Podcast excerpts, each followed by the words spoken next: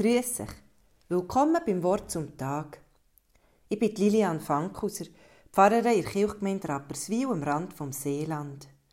Bei meinem Wort zum Tag geht es im Juli um Steine.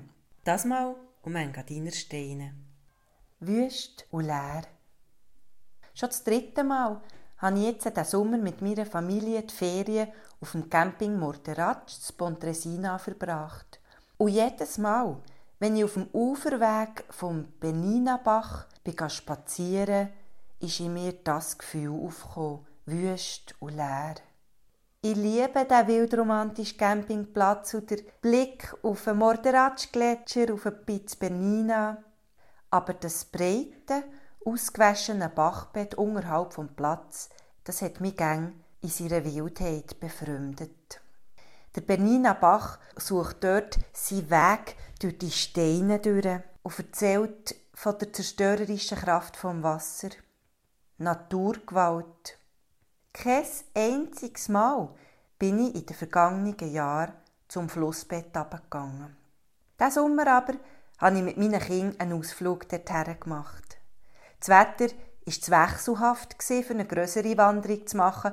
Und da hat es mir gedacht, einmal, gehen wir doch einmal dort runter.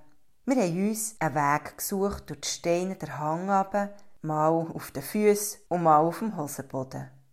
Schon nach den ersten Metern konnte ich es nicht glauben, was ich da sehe. Ein Stein schöner als der andere.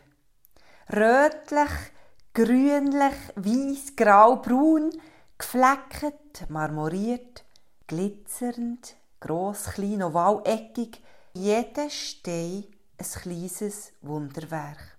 Und dort Pflanzen erst, Hauswurz, Flechten, ich konnte mich nicht satt schauen. Jetzt bin ich doch schon so manchmal oben an diesem Uferweg entlang gegangen und habe all das nicht gesehen. Und nicht nur das.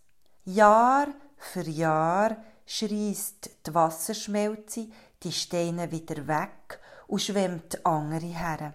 Und trotzdem in all dieser Veränderung innen die verschwenderische Schönheit.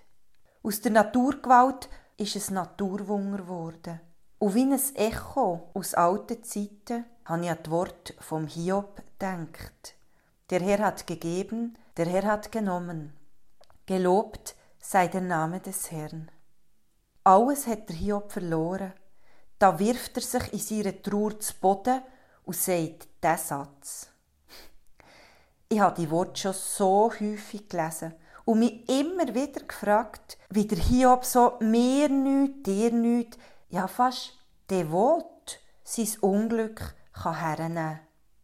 Aber als ich da mitten in all diesen Steinen gehockt bin, die Sonne auf dem Rücken, das Rauschen vom Wasser in den Ohren, ist auch in mir ein Ja aufgekommen.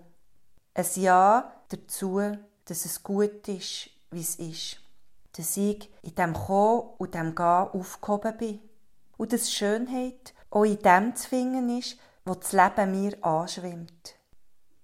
Gott segne unser Kommen und Gehen, unser Leben und Sterben von nun an bis in Ewigkeit.